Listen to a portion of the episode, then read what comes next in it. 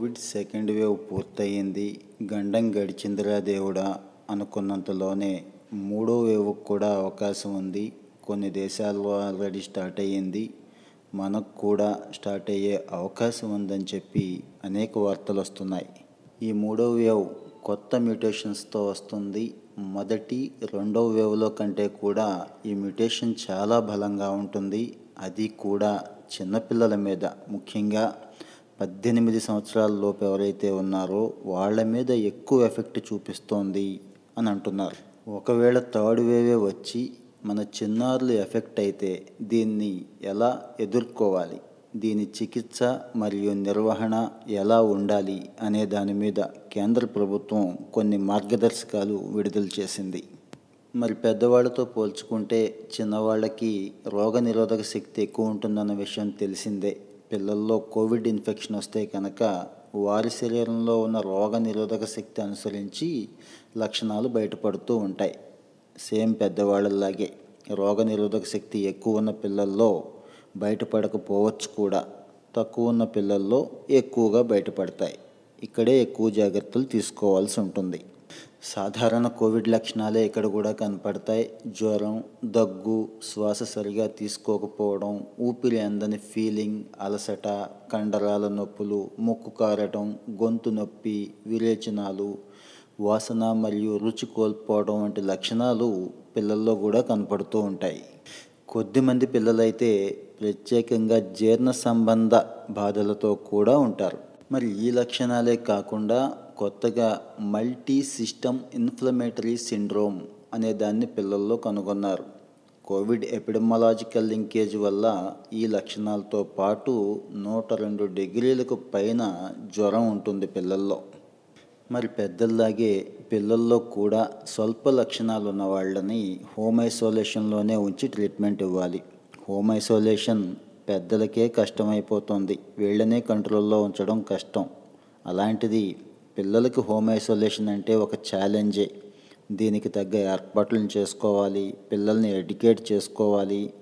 పెద్దవాళ్ళు కూడా దూరంగా ఉండాలి. ముఖ్యంగా కోమార్బిడిటీస్ ఉన్నవాళ్ళు మళ్ళా మళ్ళా ఎఫెక్ట్ అయ్యే అవకాశం ఉంటుంది కాబట్టి అనేక జాగ్రత్తలు తీసుకోవాల్సిన అవసరం ఉంటుంది. ఇంకా హోమ్ ఐసోలేషన్లో ఉండి జ్వరంగా ఉంటే వీరికి paracetamol ten to fifteen M G ప్రతి నాలుగు ఆరు గంటలకి ఇస్తే సరిపోతుంది.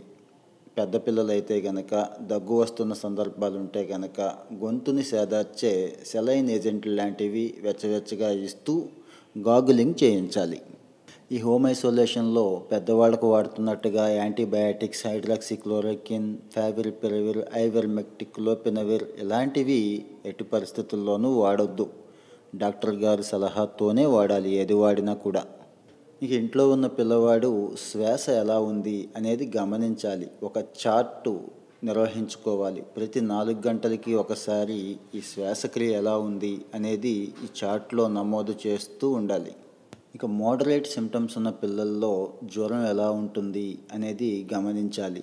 మోడరేట్ సిమ్టమ్స్ అంటే రెండు నెలల నుంచి ఒక సంవత్సరం మధ్య వయసు ఉన్న పిల్లల్లో శ్వాసకోశ రేటు నిమిషానికి అరవై కంటే తక్కువ ఉన్న అలాగే సంవత్సరం లోపున్న పిల్లల్లో నిమిషానికి యాభై కంటే ఎక్కువ ఉన్న ఐదు సంవత్సరాల లోపున్న పిల్లల్లో నలభై కంటే ఎక్కువ ఉన్న ఐదు సంవత్సరాలకు పైన వయసున్న పిల్లల్లో ముప్పై కన్నా ఎక్కువ ఉన్న ఇది జ్వరానికి సంబంధించిన పారామీటర్స్. అలాగే ఆక్సిజన్ కూడా పల్సాక్సిమీటర్తో చెక్ చేసుకోవాలి ఎప్పటికప్పుడు. తొంభై నుంచి తొంభై ఐదు మధ్య ఉంటే మోడరేట్ సిమ్టమ్స్ ఉన్నట్టుగా భావించాలి. పిల్లల్లో గమనించాల్సిన ఇంకొకటి ఏంటంటే న్యూమోనియా. ఎక్కువ మంది పిల్లల్లో న్యూమోనియా లక్షణాలు కూడా ఉంటాయి. వీళ్ళ పట్ల కూడా ఈ సమయంలో అత్యంత జాగ్రత్తలు తీసుకోవాలి.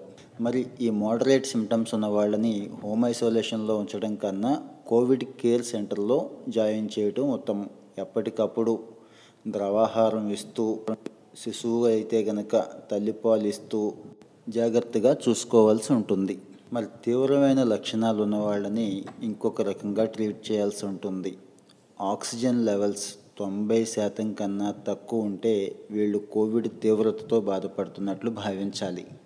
తీవ్రమైన pneumonia acute respiratory distress septic shock multi organ dysfunction syndrome or సైనోసిస్తో కూడిన న్యూమోనియా కలిగి ఉండే అవకాశం ఉంటుంది. ఇలాంటి పిల్లలు శ్వాస తీసుకునే సందర్భంలో పిల్లి కూతురు లాంటివి కూడా వస్తాయి. ఛాతీ ఎగిరెగిరి పడడం చాలా నిస్సత్తు మగతగా ఉండటం సరిగా స్పందించకపోవడం వంటి లక్షణాలు ఉంటాయి. ఇలాంటి పిల్లలను మాత్రం వెంటనే డెడికేటెడ్ కోవిడ్ కేర్ సెంటర్కి తీసుకువెళ్ళిపోవాలి. వీటినే హాస్పిటల్స్ అంటున్నాం. పిల్లల కోసం ప్రత్యేకంగా పడకలు ఏర్పాటు చేసి ఉండారు ఐసీయూ కావచ్చు నాన్ ఐసీయూ కావచ్చు ఆక్సిజన్ కావచ్చు. అవసరాన్ని బట్టి పడక డాక్టర్ గారి సలహా మేరకు ఏర్పాటు చేయాల్సి ఉంటుంది. ఆసుపత్రిలో చేరే ముందే ఇన్వెస్టిగేషన్ అంటాం. అంటే రక్త పరీక్షలు కాలేయం మరియు మూత్రపిండాల పరీక్షలు ఛాతీ ఎక్స్రే వంటి పరీక్షలన్నీ కూడా పూర్తిగా నిర్వహించి ఇంట్రావెనస్ ఫ్లూయిడ్ థెరపీ విధానంలో చికిత్స అందించవలసి ఉంటుంది. ఇక రెమెడిసివిర్ లాంటి యాంటీవైరల్ ఏజెంట్స్ ఎలా అంటే అలా వాడకూడదు. మూత్రపిండాలు కాలేయ పనితీరు ఎఫెక్టివ్గా ఉందని భావించినప్పుడు డాక్టర్ గారి నిర్ణయం మేరకు మాత్రమే అతి జాగ్రత్తతో వాడాల్సి ఉంటుంది. ఈ చిన్నారులు శ్వాస ఆడక ఇబ్బంది పడుతున్న సందర్భాల్లో నాన్ ఇన్వాసివ్ వెంటిలేషన్తో ముక్కు ద్వారా ఐఫ్లో ఆక్సిజన్ ఇవ్వచ్చు. తీవ్రమైన అక్యూట్ రెస్పిరేటరీ డిస్ట్రెస్ సిండ్రోమ్తో బాధపడుతున్న సందర్భాల్లో తక్కువ టైడల్ వాల్యూతో ఆర్టిఫిషియల్ వెంటిలేషన్ ఇవ్వచ్చు. శ్వాస తీసుకోవడం ఇబ్బందిగా ఉండి హైపోక్సిమియాతో బాధపడే పిల్లలకి ప్రోనింగ్ పొజిషన్ అందరికీ తెలిసిందే. బోర్లా పడుకోవటం పక్కకు పడుకోవటం ఇలాంటివి ప్రయత్నించవచ్చు ఒకవేళ పిల్లవాడు సెప్టిక్ షాక్ లేదా మయోకార్డియల్ పనిచేయకపోతే అలాంటి సందర్భాల్లో గుండె పనిచేయకపోవడం వంటి ప్రమాదం ఏర్పడితే క్రిస్టల్లాయిడ్ బోలస్ పది నుంచి ట్వంటీ ఎంఎల్ కేజీకి ముప్పై నుంచి అరవై నిమిషాలకు పైగా నిర్వహించవచ్చు. పిల్లల్లో కొత్తగా భయపెడుతుంది ఏంటంటే మల్టీ సిస్టమ్ ఇన్ఫ్లమేటరీ సిండ్రోమ్ అంటున్నారు.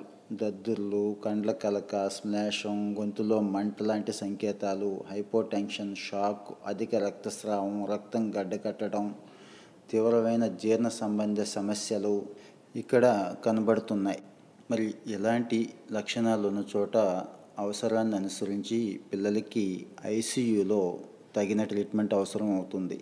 కార్డియాక్ షాక్ కరోనరీ అవయవాలు పనిచేయకపోవటం వంటి ఇబ్బందులు లేనప్పుడు స్టెరాయిడ్స్ లేదా ఒక ఐవీఐజీని ఉపయోగించవచ్చు అయినా కూడా పిల్లవాడి ఆరోగ్య పరిస్థితి మెరుగుపడకపోతే ఇంకా ఇంకా క్షీణిస్తే ఐవీఐజీని కంటిన్యూ చేయాలి.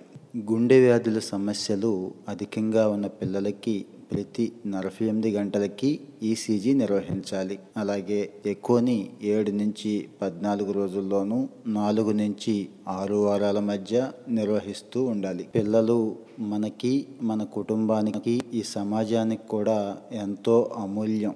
ఈ దేశ భవిష్యత్తుకి వారే పునాది. పిల్లలు కోవిడ్ బారిన పడి చికిత్స అందించే పరిస్థితికి తెచ్చుకోవడం మంచిది కాదు. కోవిడ్ ప్రోటోకాల్స్ అన్నీ పాటిస్తూ జాగ్రత్తగా ఉంటూ వారికి తగిన జాగ్రత్తలన్నీ కూడా మనం నేర్పుకుంటూ కావలసిన అవగాహన కల్పించడం ద్వారా మన పిల్లల్ని సేఫ్గా ఉంచుకోవచ్చు.